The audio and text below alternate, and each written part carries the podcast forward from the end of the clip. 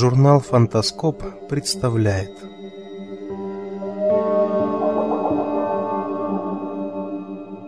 Илья и Евгения Халь. Исповедник.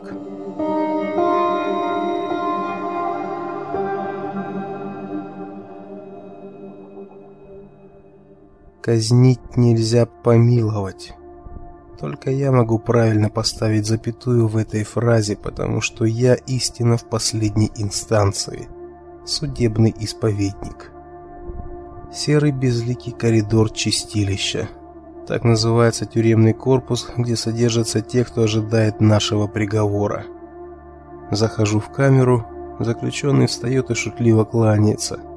Гаденькая ухмылка расползается по наглой физиономии.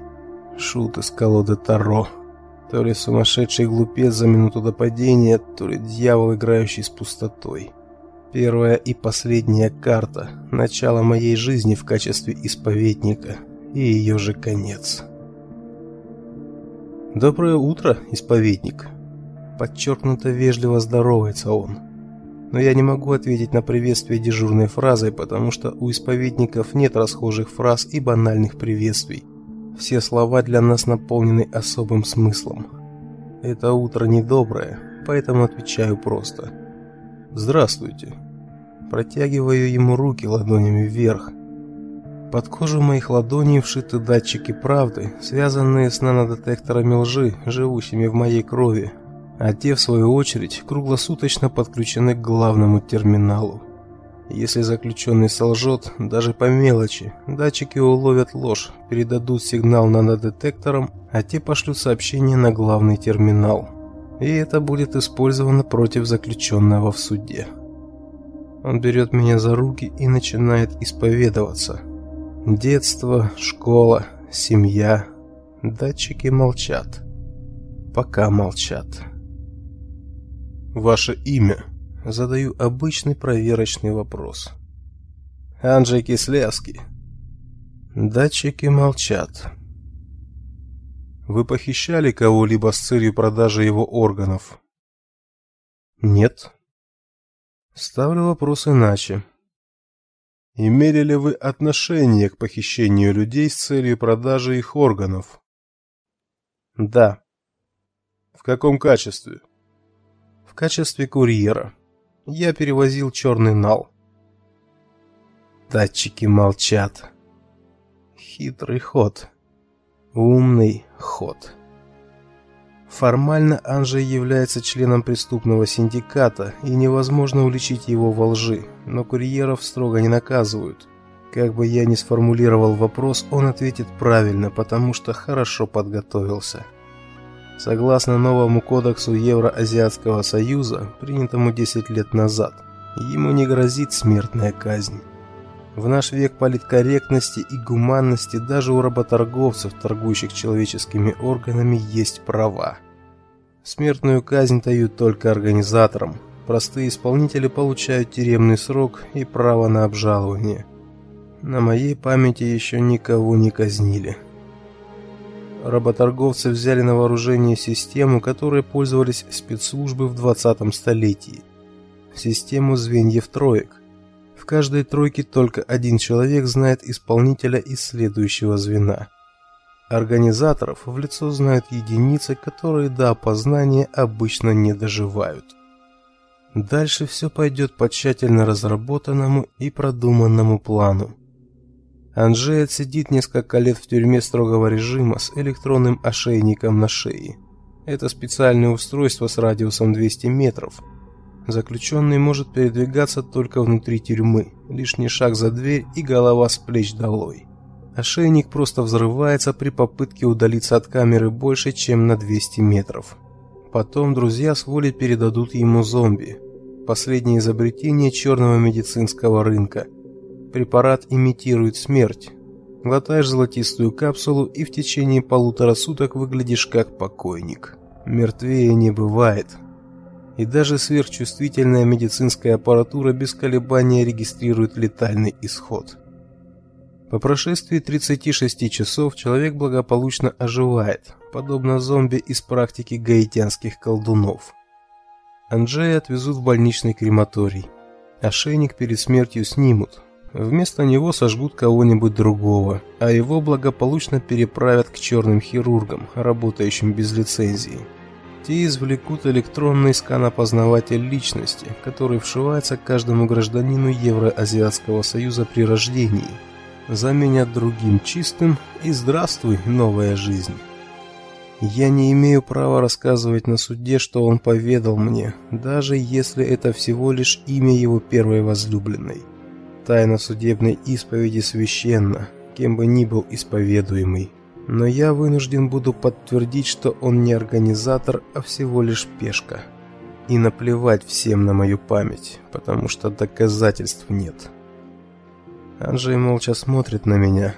В серых с оттенком грязной мыльной воды глазах без ресниц тихой птицей свил гнездо смех.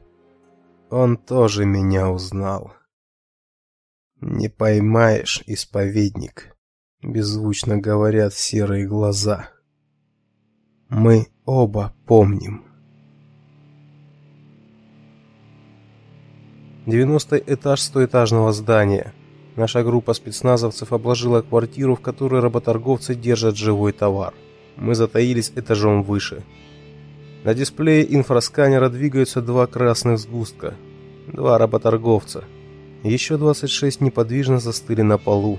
Это похищенные. Наверняка связаны и накачаны наркотой. Так, если снесем дверь, они вдвоем успеют перестрелять как минимум половину. Давайте я с крыши спущусь и в окно. Стараюсь, чтобы в голосе не послышалось волнение. У меня в этом деле личная заинтересованность, но узнать то об этом не допустили бы к участию в операции. «Кто куда, Бэтмен на крышу?» Прыснул Коста, который и прилепил мне эту кличку. Я действительно лучше всех общаюсь с тросами. А ну не ржать, упыри. Цыкнул на ребят командир Дан. Ладно, Стефан, но постарайся осторожней. Мне мертвые герои не нужны. Вылезаю через чердак на крышу. Закрепляю один конец троса за антенну, второй на поясе. Скольжу вниз, отталкиваясь ногами от стены. Бесшумно становлюсь на карниз возле нужного окна. Прижимаюсь к стене. Осторожно заглядываю в комнату. На полу и на диванах в повалку лежат заложники. В нескольких шагах от окна работорговец копается в сумках и кейсах жертв. Отшакарье племя. Мало ему куша, который он получит за органы, так еще нужны мелкие подачки. Кошельки, одноразовые кредитки, украшения. Мне повезло, что он пристроился напротив окна. Натягиваю на лицо маску, отталкиваюсь ногами от стены и бросаю тело в стекло, вытянув ноги вперед. Влетаю в комнату в облаке осколков. Мужчина не успевает даже испугаться. Подминаю его под себя, бью кулаком в лицо, разбивая нос. Он хрипит. Переворачиваю работорговца лицом вниз, еще раз для верности прикладывая физиономией к полу. Защелкиваю наручники и шепчу в ухо. «Попробуешь крикнуть, шею сверну. Где второй?»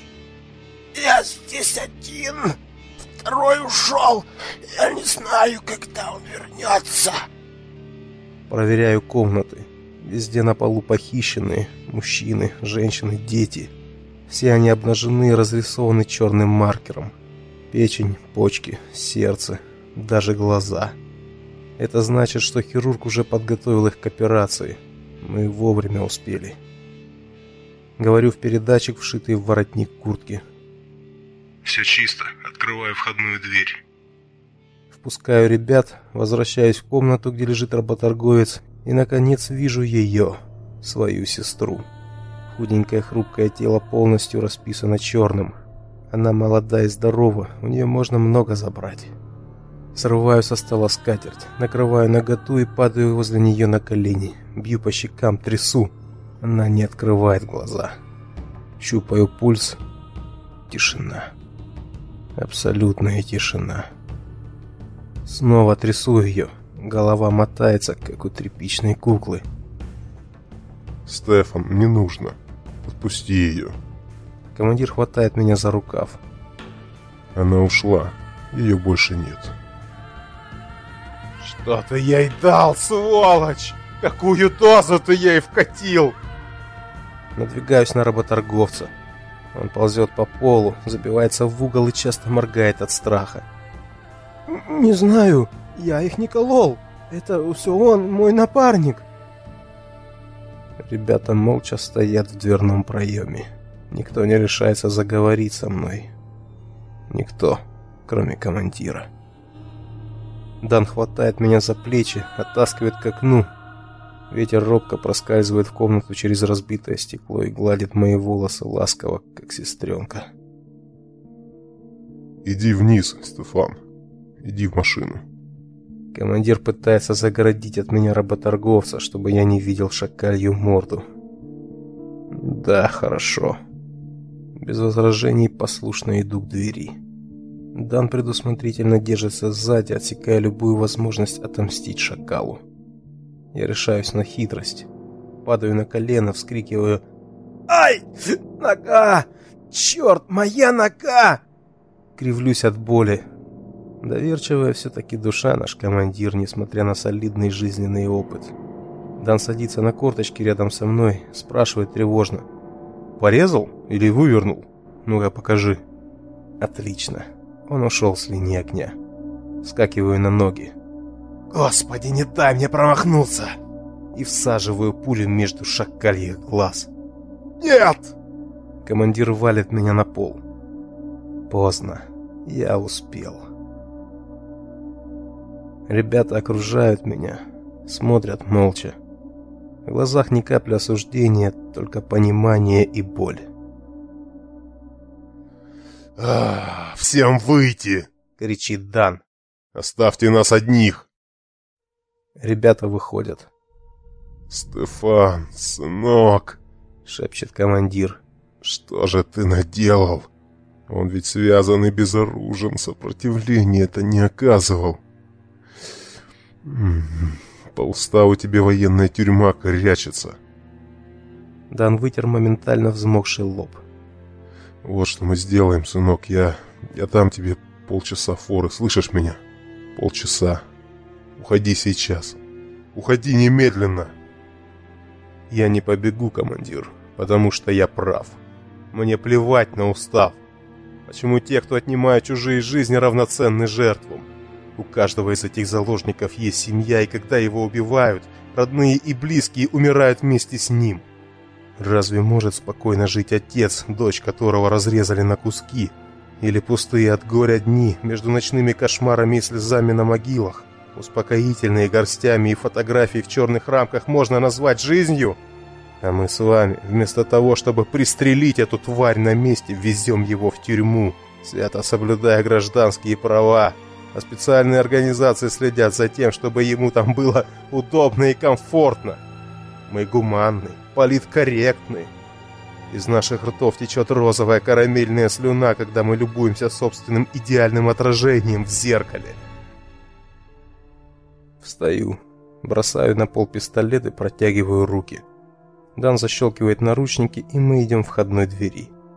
Проходим по коридору мимо комнат, где ребята готовят похищенных к транспортировке в госпиталь. Кладут на носилки, укрывают одеялами.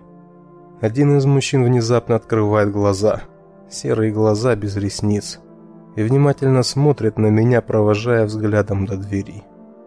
Мельком отмечаю, что есть в нем что-то странное, но сил думать нет. Голова наливается свинцом. У меня начался откат. Сажусь полицейский кар на заднее сиденье. Автоматически опускается сетка, отделяя водителя от задержанного. Дан садится за руль. Он со своими ребятами до конца и в горе, и в радости. Мы трогаемся с места, и вдруг я понимаю, что было странного в этом мужчине. На его теле нет меток черным маркером. Меня осеняет. «Командир!» — кричу я. «Второй работорговец там!» Он разделся и выдал себя за похищенного. «Мать его!» С чувством бросает он и кричит по связи. «Срочно задержать все медицинские кары. В одном из них работорговец, прикинувшийся заложником».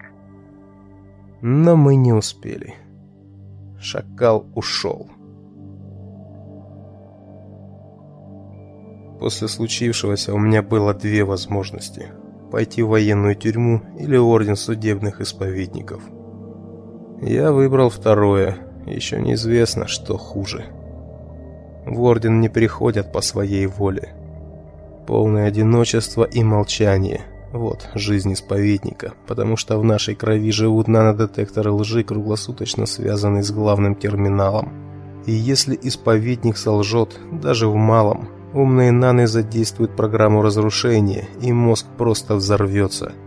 И если исповедник попытается раскрыть тайну исповеди, то он умрет, потому что информация стала самым дорогим и самым ходовым товаром. Орден судебных исповедников появился из-за кризиса судебной системы. Политкорректность и демократичность законов сами себя поймали в ловушку. Умные ловкие адвокаты могли как угодно вывернуть наизнанку законы, чтобы оправдать преступников. Суды присяжных превратились в карикатуру на Фемиду. Весы богини правосудия потеряли равновесие, и одна из чаш стала время от времени скользить вниз, в зависимости от того, кто больше монет в нее положит. Или кто громче заплачет. Некоторые присяжные были крайне сентиментальны, и осужденные под чутким руководством адвокатов наполняли чашу потоками крокодильих слез, которые тянули ее вниз не хуже драгоценного металла. И тогда появился наш орден, орден судебных исповедников. Мы нейтральны и независимы. Наш Бог истина, наша молитва молчание. И даже свидетельствуя в суде, я ничего не рассказываю. На стене в зале суда висит старинная доска. Я пишу на ней мелом, как писали 300 лет назад. Казнить нельзя помиловать. И ставлю запятую в нужном месте. У меня нет друзей, нет приятелей. Повседневная жизнь соткана из большой и маленькой лжи. Ложь вплетена в вены ядовитым плющом и обволакивается вокруг губ.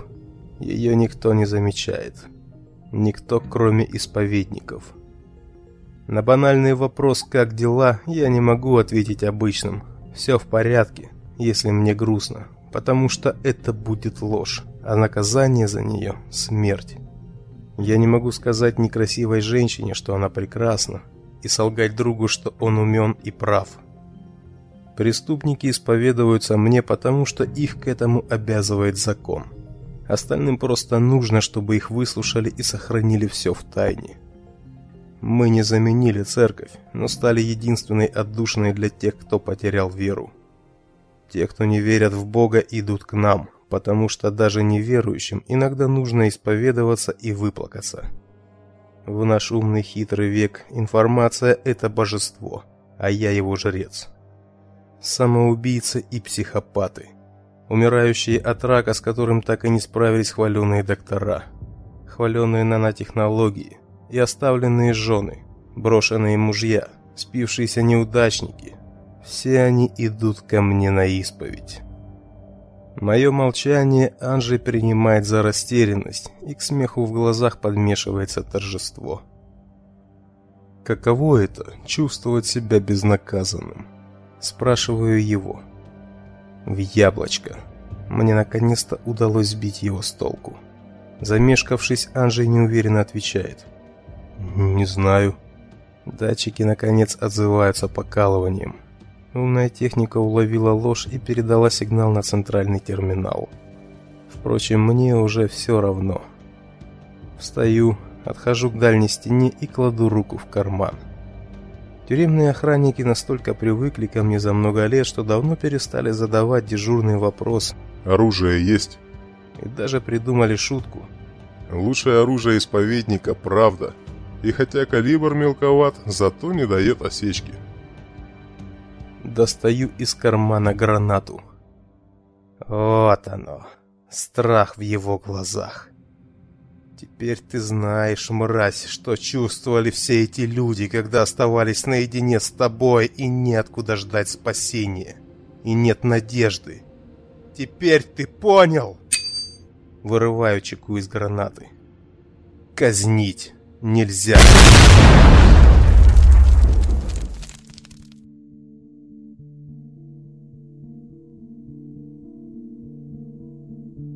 Рассказ Ильи и Евгении Халь «Исповедник» начитан в рамках проекта «Фантаскоп». Текст читал Шилов Анатолий.